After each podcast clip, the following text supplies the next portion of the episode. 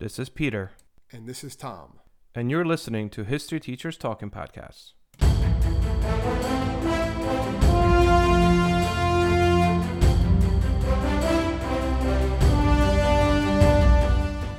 So we figured since we still don't know who our president is, you know, and this seems to be a, a one of those crazy elections, uh, we thought maybe we should talk about another crazy election. Yeah, kind of show that um, the 2020 election, which we're not going to get into for a variety of reasons, but um, candidate not conceding, a, pre- a candidate claiming that the outcome was corrupt, was not legit, Yeah. um, is nothing new in American politics.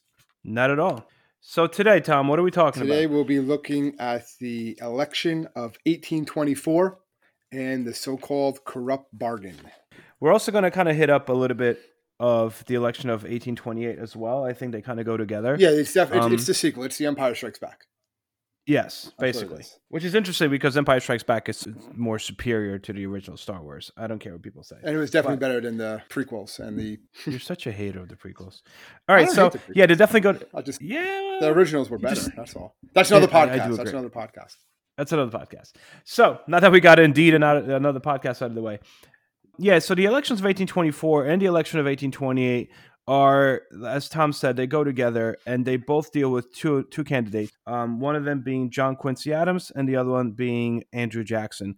And you know, just when you thought the 2020 election was kind of nuts, these are kind of nuts. Yes, Right. without a doubt. I think what we should start off with is kind of the background of how we even get to to this election and how these guys wind up running and what's really happening in the country at the time. What is known as the era of good feelings. After the War of 1812, which was our second war against England, which started, you know, in 1812. Hence, I, I have students ask me, "Oh, when did the war happen?" It's called the War of 1812. Yeah, but, when did Um, it happen? I, I think they're just messing with us. They have to just mess. With. I know they totally are. I told they totally are. All right. So after the War of 1812, where we most definitely did not win, But we didn't lose. Um, that was the main thing. and that was We the were able to exactly. stand up. We were able to go toe to toe with the British, at least sometimes. Yes, somewhat. And then uh, we didn't lose. So it wasn't a war we won, but we did not lose. And out of that, few things come out that are very relevant to the elections of 1824 and 28 that we talk about today. One of them is the sheer fact that this is what made Andrew Jackson become a national figure. yeah. Uh, Put him on Andrew map, Jackson won a- a major battle in the Battle of New Orleans. No, I went to that battlefield. It was actually a really cool, um, cool battlefield. I was there a couple years ago, and um, you know that kind of propels him to become a national figure. And another thing that happens because of over 1812 is, I guess, twofold. There's a strong feeling of just nationalism and patriotism, and you know uh, the well-being of one's nation above sectional you know tendencies of north west south you know this is we are all american based on what i was reading a lot of people wind up getting tattoos of like american eagle and american flags following the war of There's a lot 1812 of patience. People so were very proud. People were very proud. They're, very it was kind of when America, patriotic. also on a world stage, kind of got recognized. All right, now they're now they're a real country, type of type of Yes. thing. That's why it's often the War of 1812 is um, a lot of times also referred to as the Second War for Independence. Mhm. Not that there was a chance we, that the country was going to be retaken over by the British. That wasn't Yeah. going to happen. But again, it kind of just reestablishes the United States and as a country. It's not going anywhere. Here we are. Let's go. Let's, what's our future? Very, very optimistic for the future after that time. Yep. And when the war started, there was essentially two political parties that entered this war. You had the Democratic Republicans that stemmed from um, Thomas, Thomas Jefferson, Jefferson, and yeah. by this time they're kind of starting to call themselves simply Republicans. They dropped the whole Democratic part, and they're they're Republicans. And then the other party that's kind of on the outs here is the Federalist Party. This is the original party of George Washington, and the Federalist Party at least a faction of it during the War of 1812, were a proponent of, um, at one point, even like secession from the United States, the, that, yeah. of the northern portion, because they were so anti war. They were very much against it. And while the United States, as Tom mentioned, did not win this war, we definitely did not lose it. And this fervor, this idea of, wow, it's awesome to be an American, kind of led to the Federalist Party being shunned, like, hey, you know what, you never believed in us, and kind of fell apart. There's still some Federalists in the government, but they, as far as presidential elections, they don't really have any real Done. power. Yes, um, there's done. still people that look back at the Federalist Party at this time with some, looking at them in a, in a good light, have some of their similar Mhm. ideals, but they're mm-hmm. but it's mostly the majority of the government is going to be that Democratic Republican government. Yeah, that's just kind of what brings us to the election of 1824. You know, a few events are happening at this time, and while this era of supposed good feelings, and they said it was an era of good feelings also because James Monroe runs unopposed yes. um, as a Republican candidate prior to to all this. What starts to happen is when John Quincy Adams decides to run for president 1824 and he runs against um, Andrew Jackson, technically at that point, the four people that are running for president are all Republicans. actually, it was even more than that. Yeah, it was there were six people total that was actually mm-hmm. where had some claim to let's run for president. It was basically um, how I like to describe it is you've watched those the um, primaries that they have for like a Republican or Democratic candidate today. That's really what the election of 1824 really was. It was like a mm-hmm. caucus. Mm-hmm. Uh, it was like a primary basically, and you had some people that actually did win the um, caucus. At first, you had six people. Basically, Monroe, like you were saying, Pete, he wins his second term. His second term is over. He doesn't want to. He decides, I'm good. I'm not going to run for a third term. Again, he's keeping with that precedent of Washington. No one should have more terms in Washington. Um, that's mm-hmm. basically still there. And you have these six people that are going for it. You have um, Smith Thompson, who's going mm-hmm. for it. He's the Secretary of the Navy. John C. Calhoun, which is feel like he's you know his name is always coming around. We're going to talk about him a little bit. Later, yeah, he's like the Godfather yeah. of the South. There. Secretary of War. William Crawford, who was the Secretary of the um, Treasury, who actually did win a um, caucus to be the, pres- the next president, but he didn't really have any real backing. So people are like, no, we don't, mm-hmm. we don't like him. Um, Henry Clay, which is always running for president, he was a current Speaker of the House. And then, like you said, the, yeah. the main the main two that come out of this though are John Quincy Adams and Andrew Jackson. But he actually had six people. Um, S- Smith and all on the same Republican ticket. All on the same Republican ticket. Yeah, Smith. Yeah, there's Calhoun no opposition quickly, from a different party. Yeah, Smith and Calhoun drop out pretty quickly, and they do that. And a lot of people are like, "What about Monroe's vice president?" Monroe's vice president was a man by the name of um, Daniel uh, Tompkins, and he mm-hmm. was just like universally disliked as much as Monroe was liked. He was like the opposite. Plus, the guy was uh, had like massive debt. He wanted to run for president, but he had massive debt. He was an alcoholic and poor health. He winds up dying three months after the term is over anyway. So that's mm-hmm. one reason why his name doesn't get thrown in there either. But um, yeah, Thompson and Calhoun drop out. Calhoun would actually go on to uh, run for vice president. Um, mm-hmm. The Smith and Tom, they, they realize when they're not going to get enough support. And it's just these four candidates all running at the same time. And again, it's like this primary type of race where – I know you were talking about before about how the country was really together after the War of 1812. They saw each other mm-hmm. as Americans, but by 1824, this election breaks things down to being much more regional, where it depends on what part of the country you were from, really depends on which candidate you supported. And that was that was that that you really see that. I mean, you see that quite a bit today. So a lot of times, this election of 1824 is referred to as one of the first modern day type of elections, especially when you get to the actual election with all the mudslinging and all the talk mm-hmm. things they were saying about each other. Absolutely. And we should also mention, you kind of alluded to that, that by the time of 1820, 1824 rolls around and these guys are running what would seem, again, kind of interesting in the sense that there's only one political party, you would think they'll all get along. But and they all had similar views. I'm sorry to interrupt. They all yes. had similar views for the most part. They agreed about how to do things 95% of the time and they agreed on how things should be done. It was very similar. Again it was just it was basically you were you were voting for which personality which yeah person, for, and also pure personality and geographical region. Mm-hmm. you know like this guy is the father of the west like calhoun is from the south. This is who we're going to go for. And we should mention that the nation was kind of heading in the wrong direction. I mean you have the panic of 1819 right where the national bank is realizing that they need to kind of fight inflation and they start to uh, call in loans and people start foreclosing on their farms. Uh, banks are repossessing a lot of the farms, specifically out west. You have Missouri Compromise, which again at the time there was a, a balance between free states and slave states, which is again a whole nother podcast when you're talking about representation in Congress you know, you have the argument between, well, should we add more states that are free? Should we add more states that are slave? But this kind of showcases this idea of like that nation is starting to be kind of a little divided in a sense. And these guys, they, they said that this was the election of the favorite sons. I guess we should talk about both of them. So let's let's kind of let's start with John Quincy Adams. if we're talking about who is, I guess, qualified to be the president of the United States, it does not get any better than John Quincy Adams. Yeah, and again, he was you know, the son, right, of John Adams, like the second president yep. of the United States, and he was very similar to his father. They said in a lot of ways, um, mm-hmm. and a lot of he was very smart, very intelligent. But they said a lot of times his principles really proved to be liabilities as president he kind of did what mm-hmm. he believed was right. And if you look at a lot of the things he did um, as president, he wanted to do is very progressive. Like people today would be like, wow, that's a very progressive liberal mindset. And he's doing it in the 1820s. Um, like, for example, he was big into having like a national um, paying uh, paying for people to go to college. He wanted yes. to. He wanted, he wanted, to create some form of a national, nationalized educa- education, education, system. He funded science uh, he funded science, like science and exploration, new inventions. He thought that was really important. Um, infrastructure. Infrastructure. He actually um, overturned a case in um, Georgia about one of the treaties, the Creek Nation Treaty. He actually said, you know mm-hmm. what, the federal government kind of stole this land.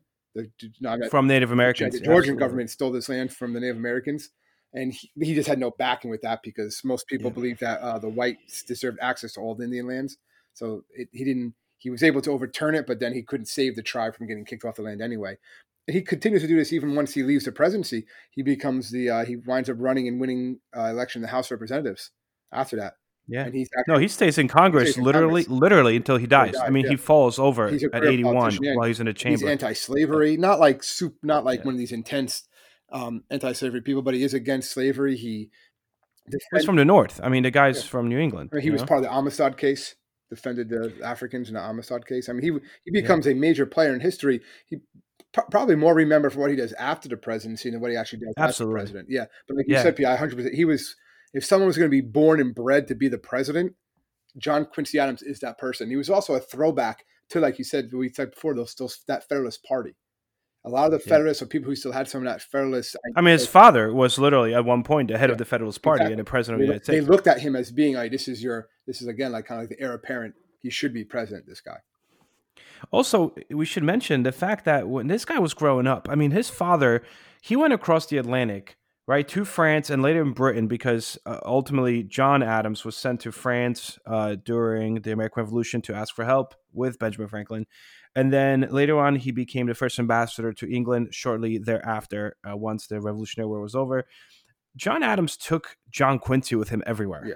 So, like, John Quincy was literally like 12 years old having a lunch with King George. Like, this guy was fluent in 14 languages by the time he was like 17. He held actual positions as an envoy to France, an official position at the age of 14 again, he's born and bred to be a Federalist, but he starts to really kind of identify himself with a lot of the um, Democratic Republicans or Republican, I should say, viewpoints. Ultimately, the Federalist Party kind of dies out, so he runs as a Republican. But before that, he was also the he became the Secretary of State to James President James Monroe. And that was a big thing. Uh, that, Huge that's going to come later on because that yep, we're going to talk about that. Yeah, that was seen as a stepping stone to being the president. To the presidency. if you were the Secretary of State, you had a very good chance of becoming the president. Remember, J- Jefferson was Secretary of State, so for a lot of these guys were Secretary of States before yeah. they became president. What ultimately happens here is he's unfortunately seen though by a lot of people out west as being elitist, and we should right? kind of yeah, as being super elitist. They're like, this guy's just snotty. He's just like a you know, daddy's boy. He had everything handed to him. Blah blah blah. He was Harvard educated. Silver spoon in his mouth silver spoon in his mouth. Exactly. A lot of Western states at this time, as the West is growing and Americans are moving out west, a lot of these states enticed people to move to them by giving them universal suffrage. In other words, come to our state, like Kentucky or Tennessee or so on and so forth, the further west you can go. And what you'll get in return is the ability to vote. Yeah. There was no more land restrictions. It was simply if you were a white male, boom, you can vote. And that started to really turn the tide in the 24 and 28 elections. Is that just is this what's called like the poor white man going out and voting, which wasn't mm-hmm. happening before. And that's why a lot of these poor white men are the ones that are like, yeah, this guy's too elitist for us. Like we can't. I mean, this guy speaks 14 languages, right? He's met the king of England when he was 14 or whatever, like or 12. We can't associate ourselves with that. They just could not somehow connect and see eye to eye with John Quincy Adams, which kind of brings us to the main person that's opposing him, and that is Andrew Jackson. So he comes in, and Jackson has. I mean, we talked about Jackson a little bit. Everything you know about Jackson, we kind of talked about when we did the presidential assassination attempts. Remember, but mm-hmm. someone tried to kill him, and he beat the guy with his almost beat the guy to death with his cane. That pretty much sums yeah. up um, a lot to do with Jackson. Um, so he yes. presented himself like the everyman, right? Old Hickory. Yeah, the Battle yeah. of New Orleans. He fought in the Indian Wars. I mean, this Jackson was a very intense individual, and he really, the people of the West and the South really looked at him as like a larger than life figure. So you're talking about and also personality. Jackson had personality. Yeah. And also, he was what they known what they was known as the self-made man. Yeah.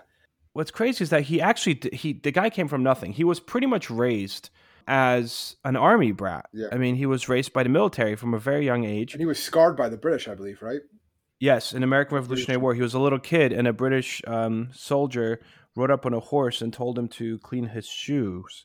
And Jackson, Jackson cursed him out as a little kid, yeah. so the guy slashed him with a sword a, and a scar in his face. Sword. Yeah, so he hated yeah. the British. That goes into this whole oh, he hated the British. 1812 stuff. Yeah after the War of 1812, obviously, we're, you know, there's a little gap here before he runs in 1824. There's another thing that makes him even more popular, and that is when President James Monroe sends Andrew Jackson as U.S. you know Army general down to the Georgia Florida border when Florida was still owned by the Spaniards, and he was supposed to make sure that the Seminole Indians w- that were raiding Georgian towns um, would stop doing so because the premise was that the Seminoles would raid Georgia towns and then go back into Spanish Florida where we had no jurisdiction to chase them into. So Andrew Jackson goes in there and he kind of ignores the orders and invades Florida mm-hmm. in the name of the United States, kills tons of Native Americans, including a lot of Spanish officials, and ultimately claims Florida for the United States. James Monroe is like, oh my goodness, this is going to start a, a, a, war with Spain. He wanted to go that far the people though are like, heck yeah, like we want this land. This is awesome, right? He just got a small he's, land. He's doing what he wants to do. He's, he's out manifest destiny idea, but it's also just they like this guy because he's doing what they all thought. He's actually doing it. Jackson, yes. you say what you want about him, but he he did what he thought was right, and he did it when he could. Yep. When he decided to do something, he committed to it. Right. Funny enough, when he runs in 1824, he's running as a Republican. I mean, the Democratic Party that he creates doesn't happen until after the election of 1824. Yes. So, so we have the election, right? Um, you have those and people. I, Crawfield. I'm, I'm sorry, Pete. Crawfield. Yeah, go ahead. You go. Crawford. Yeah, go. Um, Crawford has a stroke, so he's kind of not there as much anymore. But mm-hmm. what happened? But during this time, the candidates themselves they didn't do what you see now when they go out and campaign. Their mm-hmm. followers campaign for them right? Mm-hmm. They were the one, their supporters were the ones that campaigned for them. And so that's what they started doing all around the country. The big thing in this election was they, they rewrote songs.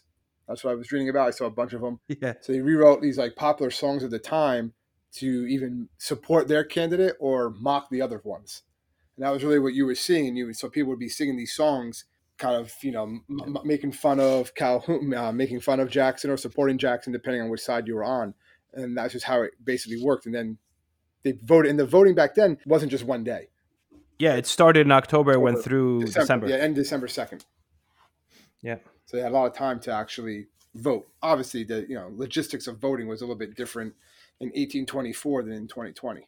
When the, everything's tallied, Jackson had 99 electoral votes. You needed 131. Right? I just want to emphasize that. You needed 131 at that time to win the electoral college. Yes, he was 32 short of a majority, right? So Jackson has 99 electoral votes. Adams comes in second with 84, Crawford 41, and Clay 37, right? Yes. So according to the Constitution, Amendment 12, the House of Representatives had to choose a president from three highest names on the list. So that would be right? Jackson, Adams, and Crawford. And Crawford had a stroke, so it definitely wasn't going to be him. Um, yeah. Little side note. And Clay. Little side note. Sorry, Calhoun is elected vice. So we have a vice president. It was different then. People were running. It was like a party ticket that didn't happen mm-hmm. yet. So Calhoun gets 182 votes. So he's the vice president. That's going to come and play later on too, because Calhoun does something interesting in the election of 1828. This is the beginning of this what becomes known as a corrupt bargain because Clay is out of the race, right? But he throws his support to Adams. He does hate Jackson. Well, yeah, he, he doesn't see Jackson as presidential. Exactly. He says he saw him as like a hick from the west. Exactly. Basically. Like he, a famous quote he says it's "All right, he killed twenty five hundred British in the Battle of New Orleans. How does that qualify him for being president?" You have to understand. Before this, everyone that was president of the United States was from the Northeast, right? They were from Virginia or they were from Massachusetts. That was it. Yeah. So it's the only states producing yeah. presidents up to uh, 1828. I'm Ken Harbaugh, host of Burn the Boats from Evergreen Podcasts. I interview political leaders and influencers, folks like award winning journalist Soledad O'Brien and conservative columnist Bill Kristol, about the choices they confront when failure is not an option. I won't agree with everyone I talk to but I respect anyone who believes in something enough to risk everything for it.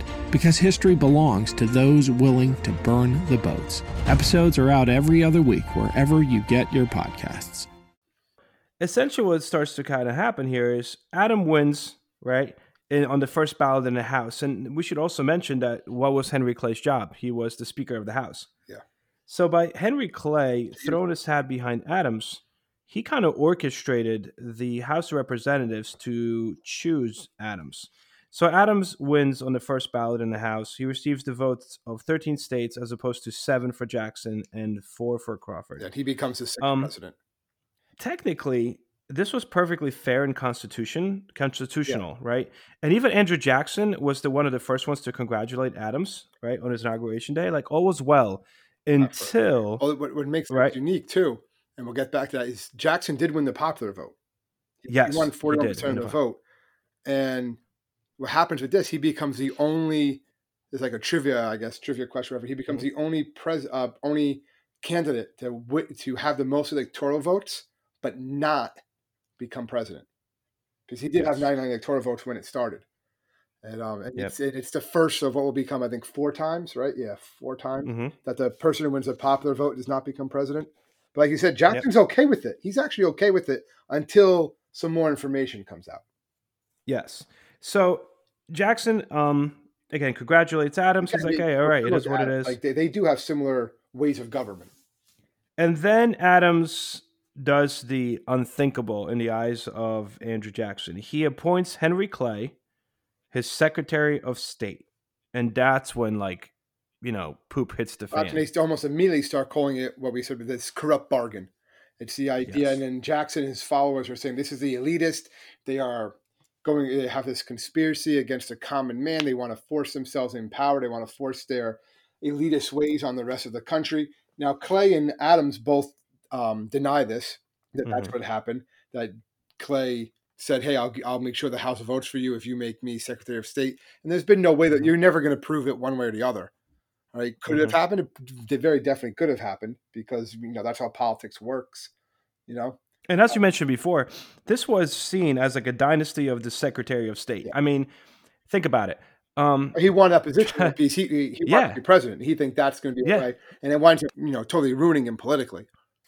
If you think of George Washington, his Secretary of State was Thomas Jefferson. He became president. Thomas Jefferson's Secretary of State was James Madison. He became president.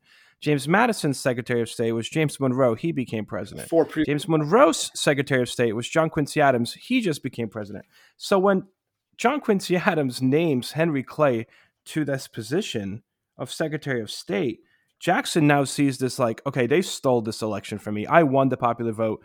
This was not fair. They stole it from me, and they're already trying to ensure that I don't come back. And at this point, you have Andrew Jackson says, you know what, screw this. This isn't democracy. He goes, this is a farce.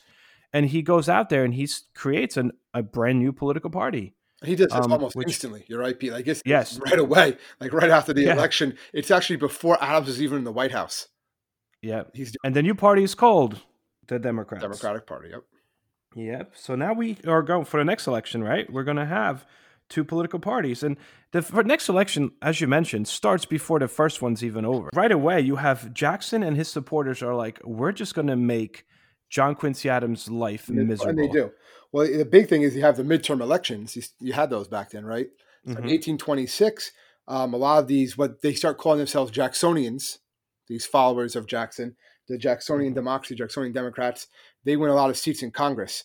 So right there, that just kind of makes Adams almost like a lame duck in a lot of ways. Mm-hmm. And they start criticizing and going at everything he tries to do. They're calling him an elitist. They're saying that he ha- he does not respect the common man, those sorts of things. Which that was just kind of the perception already that people had of Adams, right? That we talked about before. That mm-hmm. Adams didn't really want to associate with the ordinary man. And now everything he does, they're just calling him out about that.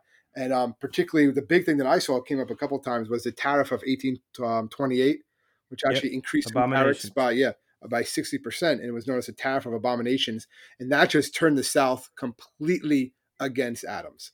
If there was any supporters still in the South for Adams, that was gone with this tariff. So you really was regionalized by the election of 1828 when the Northerners supporting Adams and the, um, the they become the National Republicans. They're they're basically mm-hmm. the ones supporting Adams, and then you had everyone from the uh, South, the Democrats, were supporting Jackson the northern manufacturers in the north, right? Manufacturing kind of kicks off and starts off uh, during the War of 1812, like, you know, 10, 15 years prior, because we were fighting against England, whom we would normally get most of our manufactured goods from. And as a result, we had to, we couldn't get it from them because we were fighting against them. So we had to create our own factories up north. And that's what we did. But once the War of 1812 ended, all these new American industries needed to be protected because England was going to flood our markets with cheap goods all over again and basically destroy competition. It was a trade war. American. It was a trade war. Yeah. So what this tariff that is passed is definitely, as you said, Tom, viewed as something that benefits the North because by having, and at the time this was the largest tariff, you know, in American history on foreign products and foreign goods. What it did is it made American goods cheaper by subsequently making British and French and other goods more expensive. So that way it enticed people to purchase American. However, when you look at the South, the South's economy was based almost entirely, if not entire, entirely, on exports. And they exported to these different nations. And because the United States now was, you know, taxing these other nations with such high tariffs, these other nations retaliated by also taxing American products going to them. And it just so happens that the American products that were going to them were the raw materials from, from the South. The South. Yeah. So the South is losing tons of money over this. And they're seeing this whole thing as like, you know, John Quincy Adams is only benefiting his northern constituents. He's only benefiting the northern bankers and more elitist people. Yep. What about us common man folk? What about our, you know, I wouldn't say middle class because that's not a thing yet, but what about us? And this is where Andrew Jackson's like, "Well, I'm here for you guys." You know, yeah, like, I'm one of you. I'm from Tennessee. I get it. He was a farmer, so he's like, "Yeah, you know, I, I, understand what you're going through. I will get rid of the national bank. That becomes his big thing, right? Get rid of the national." Although bank. he said he was a farmer, have you ever been to his uh, plantation? No. So I've, I've been to his plantation, and uh, I think saying a farmer is kind of like an understatement. It's like saying that George Washington was a farmer. But yeah. Well, we right? have those two. too. Where the people you can classify yourself as a farmer if you uh, grow Christmas trees. Just have land. yeah. But. Yeah. So what happens during these four years, and you kind of touched upon this a little bit at the beginning, John Quincy Adams, especially after the midterm elections, he gets nothing done apart from this one terrible tariff that alienates, you know, yeah. two thirds yeah. of the nation. And Jackson, his supporters are just thorns in his side. Like they are just, they're just ripping into him. Yeah. Like whenever he has a chance to, do anything or saying whatever he says, whatever he does, they're just attacking him. And it doesn't help that again that idea that Adams is kind of an elitist because he actually states when he's he won't he wasn't even he wouldn't even campaign for his own reelection, and he's like no yes. if the, he would say if the country wants me to be their president they will show me she will show me and they're just like dude yeah. you have to go out there and at least talk about it and his supporters did a lot and that this is another thing that happens I guess you want to get into the actual election now a little bit yeah I was going to do that yeah so because this election, election of 1828 this election gets nasty um, yeah. Their Adams supporters really do go after Jackson, and Jackson goes back to them too. But they're talking about how Jackson like killed the Native Americans, how he killed mm-hmm. a lot of how he killed these people in duels. But then it goes even it gets personal. They're calling Jackson's mother, they're writing stories how Jackson's mother was a prostitute, and yes. they go after Jackson's wife Rachel. And this is why one thing that enrages Jackson to no point when they go after yeah. his wife and call her all types of different names and really attack her physically. Um, well, I mean, it, I mean, we could call what I mean. They called her a whore. Yeah. I mean, literally, and I quote. Um, and the reason for that, and that's a because, huge. In, I mean, that's an insult today, but that is like a you. Oh, please, yes. In 1820s, that that is That is a huge. And they did this in news like newspapers. This was like new, this is in newspapers. Um, and they did this because it was published. It was actually published. Yeah. Yes. Andrew Jackson met Rachel when she was still married to somebody else. And she did not really secure a divorce yet when she started hooking up with Andrew Jackson. And they kind of, you know, fell in love and they wound up getting married. But the problem is that she was still married. So when when all the paperwork went through and she officially got divorced, um, Andrew Jackson and Rachel like remarried again.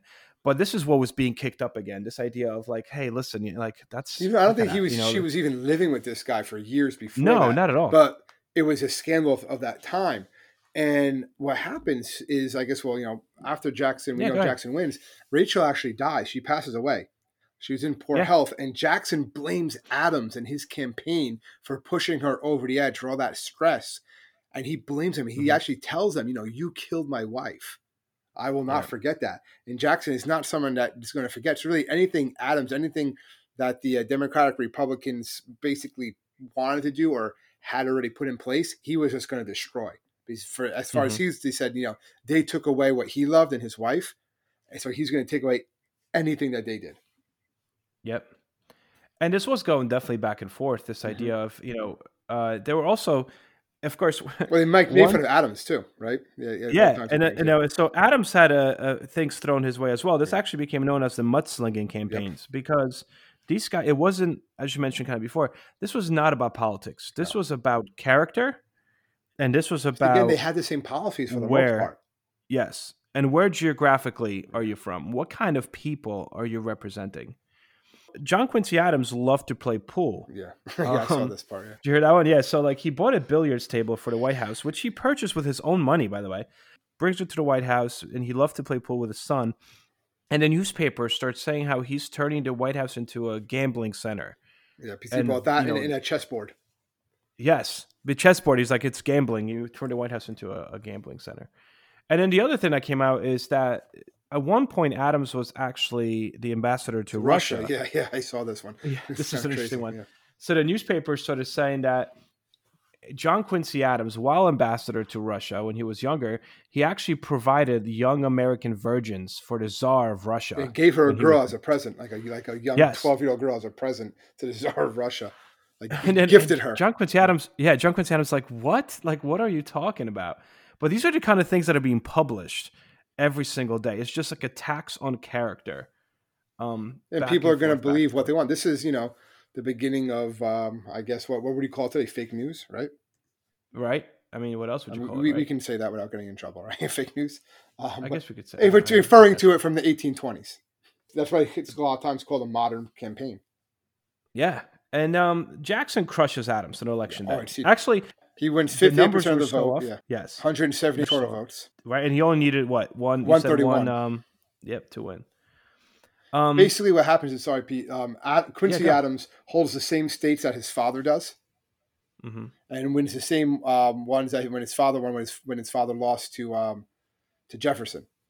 But mm-hmm. Adam um, Adams, uh, Jackson is winning all the southern states. He's winning all. He's winning those states. So he he wins it a pretty much a a landslide. And one reason is because you have these poor men going out to vote. Only uh, and it's a largest voter turnout up to that point. Obviously, because so many more people yes. are voting. You have uh, over fifty-seven percent. I think it was fifty-seven point six percent of the population again that could vote. The white men, um, white men voted, and uh, Jackson wins overwhelmingly. Yeah, um, you know what I want to bring up? We never really we didn't really mention last time when the election of 1824 so you know how we said that Jackson winds up winning the popular vote? He actually won 153,000 popular votes to 114,000 for Adams during the initial election. But at that time, six states that contained like one fourth of the entire population of the country, they didn't even count popular votes. It was just the electors choosing, you yeah. know, chosen by legislators. And out of those four states, only one gave his vote to Jackson, South Carolina. So who's to say that potentially the first time around Jackson might not have won the popular vote. If they and Adams maybe did. Counted, yeah. But this time around, there's absolutely no. Oh yeah, and Adams go and um, Jackson goes nuts. He actually invites people to the White House. I'm sure you saw this. Yes. And they have yes. this party at the White House, and they just come inside. Like they're outside, and they eventually like, you know, let's just go inside. And Adams is still there. Adams and his staff and his family are still living in the White House. Jackson wasn't sworn in yet as president, and they they actually run out the back door. They flee because in comes all of these people from like Tennessee and all these other states, basically like hillbillies and stuff like that, and they're ransacking the White House. They're drunk. They're going crazy. They're, they're loving their victory, and then um, months later, when Jackson becomes president, he invites twenty thousand people over to the White House, and they do it again. And they actually Yep, and that same night, he actually he, he has to sleep in a hotel room because he trashed the White House. Yeah, they trashed the White House. Yeah. They start supposedly to start like throwing the China that belonged to George Washington. Yeah, and, yeah, a lot of stuff gets like destroyed at this time. Yeah, they're like, oh man, and Jackson's kind of like, right, went a little bit too far with that. But um, Yeah. And that's what newspapers said the next day, Yeah. especially in the North. They're like, Yeah, look at this. You, you're elected this, this is- backwards yeah, guy. Look who you're elected, and this, look what happens. Yeah, But, and again, this is not meant to be a podcast about Andrew Jackson. However, he does usher in an era, this, you know, of some more male universal suffrage. Oh, he should. He he presents it as a common man. He does uh, begin that whole idea of getting more people to vote, encouraging the rural vote, right? That rural vote, Yep. the non-aristocrat vote to go out there. Another interesting thing about this election is um, John C. Calhoun, who was John Quincy Adams' vice president, actually decides to switch and become Jackson's vice president. He runs for, he supports and runs with Jackson in 1828 Until he doesn't. until he doesn't. Well, then will be, eventually be Martin Van Buren, yeah. But um, because Van Well, yeah, Buren, because he gets they get they get they basically clash over Yeah. different policies with Andrew. Jackson, and well, I he mean, winds yeah. up and Van winning. Buren is really the architect who helped get Jackson elected. He's the one that really stirred people up. He's the one that really encouraged get all those rural individuals out to vote. Mhm. And Jackson rewards him by making sure that he becomes president after Jackson's term. You know, a lot of people don't realize, and especially my students, I always tell them when I say Andrew Jackson, they often throw out, you know, um, Trail of Tears. But the Trail of Tears actually happens during Van Buren's Buren's. presidency. Yeah. Jackson has a lot of Um, other things. Um, Well, yeah, I mean, he sets the whole thing in Ameri- He sets motion. everything in motion with the Native Americans, without a doubt. Which was really weird because Jackson had a Native American son.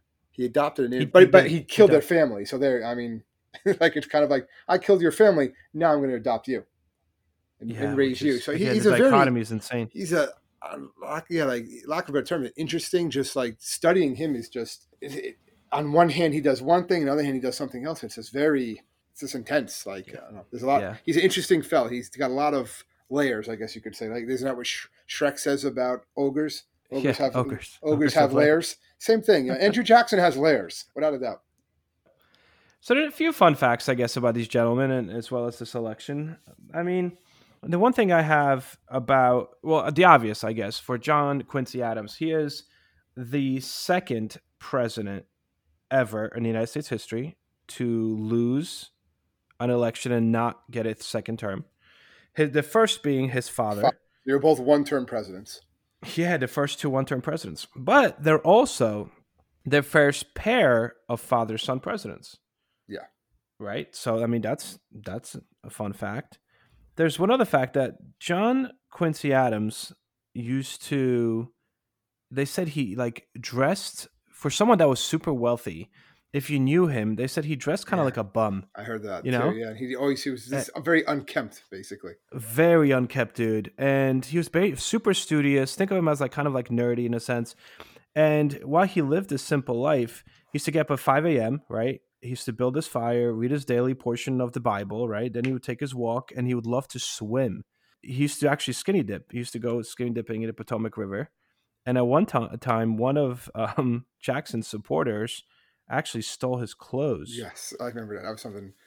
I yeah, he like couldn't he like couldn't get out of water, so he like found some boy was running by. They just did anything they could to mess with the guy. Like they just made his Right. life. It's funny. I mean, it's not funny, but like but it's funny. they picked on Yeah. this guy. Like it, it was this was bullying. They did anything they could to make. He's the president. yeah, of I the United know. They didn't care. That's the craziness. And this is in the 1820s. I mean, now if you look and watch what like Stein Night Live and all those things, you know, to say about the presidents and stuff like that, going all the way back to like Gerald Ford, even right? These characters, they were doing this in the 1820s too, with the caricatures and with Yeah. like just mocking them. But these the Jacksonians, anything they could do to make Jackson, uh, make Adam's life miserable, like they did. Like, Yeah. oh, we know he's to steal his clothes and run off. Ha ha ha! Like Yeah.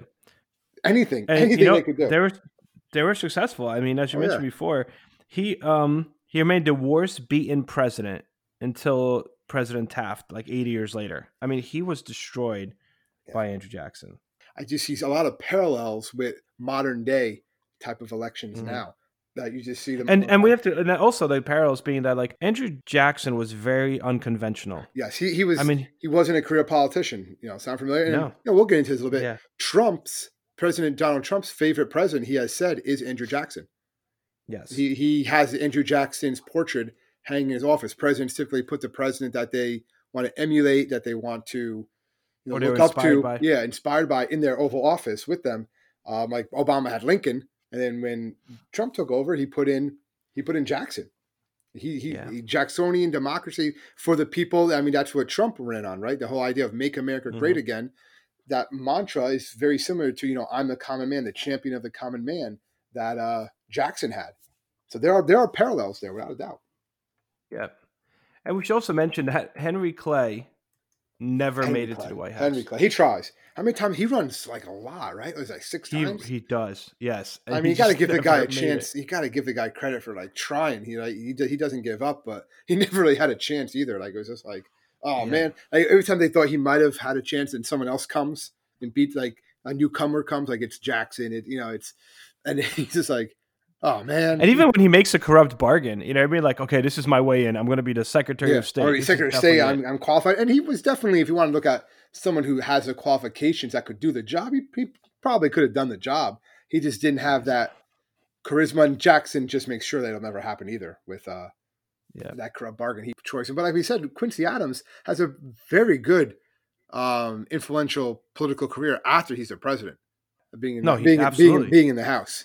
So yeah, and that's actually one of the. He was one of the first presidents to uh, to be photographed. John Quincy Adams actually might be the first president to be photographed. The first photograph of a sitting. I just googled it. Office holder was John Quincy Adams, and then sitting president was William Henry Harrison. So yeah, that's right. That was the first inauguration. yeah, Harrison. Yeah. All right. Well, see, there's crazy elections out there.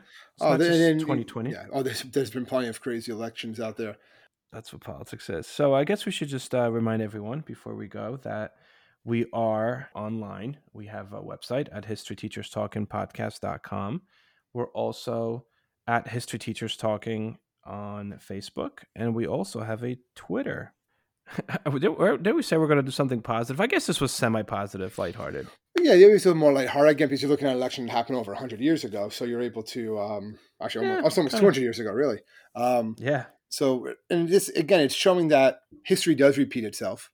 hey, who knows? Maybe one day in 200 years, someone's going to be talking about this election.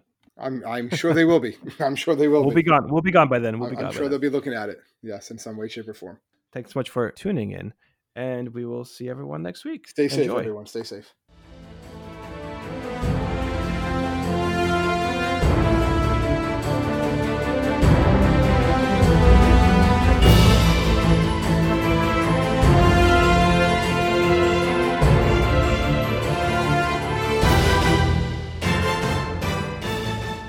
Hope everyone enjoyed our podcast, and if you would like to email us, you can do so at historyteacherspodcast at gmail.com. Welcome to Anthology of Heroes, the podcast that explores the most pivotal moments of history through the eyes of those who lived it. In this podcast, we don't spend our time recounting facts and dates. Instead, we follow in the footsteps of national heroes, kings, or ordinary people who lived and breathed the moments that shaped our world. We're not hemmed in by eras, borders, or religions. Instead, we seek out the tales of those who defied the odds and fought passionately for their beliefs. Whether they're right or wrong is up to you to decide. From Vercingetorix's doomed rebellion against Rome, to Osceola's unshakable war against the USA, all the way up to the inspiring Sobibor concentration camp uprising in World War II, each episode is an immersive listening experience, blending music and sound effects to really draw you into the story our episodes go for about 45 minutes, making them perfect for your commute, and are crafted using a wealth of historical sources, which I list on our website if you want to learn more. I'm the host, Elliot Gates, and I'm thrilled to have you joining me as we uncover history's hidden gems and illuminate the faded pages of our past. Look out for the Anthology of Heroes podcast on Spotify, Apple Music, or anywhere else you get your podcasts from.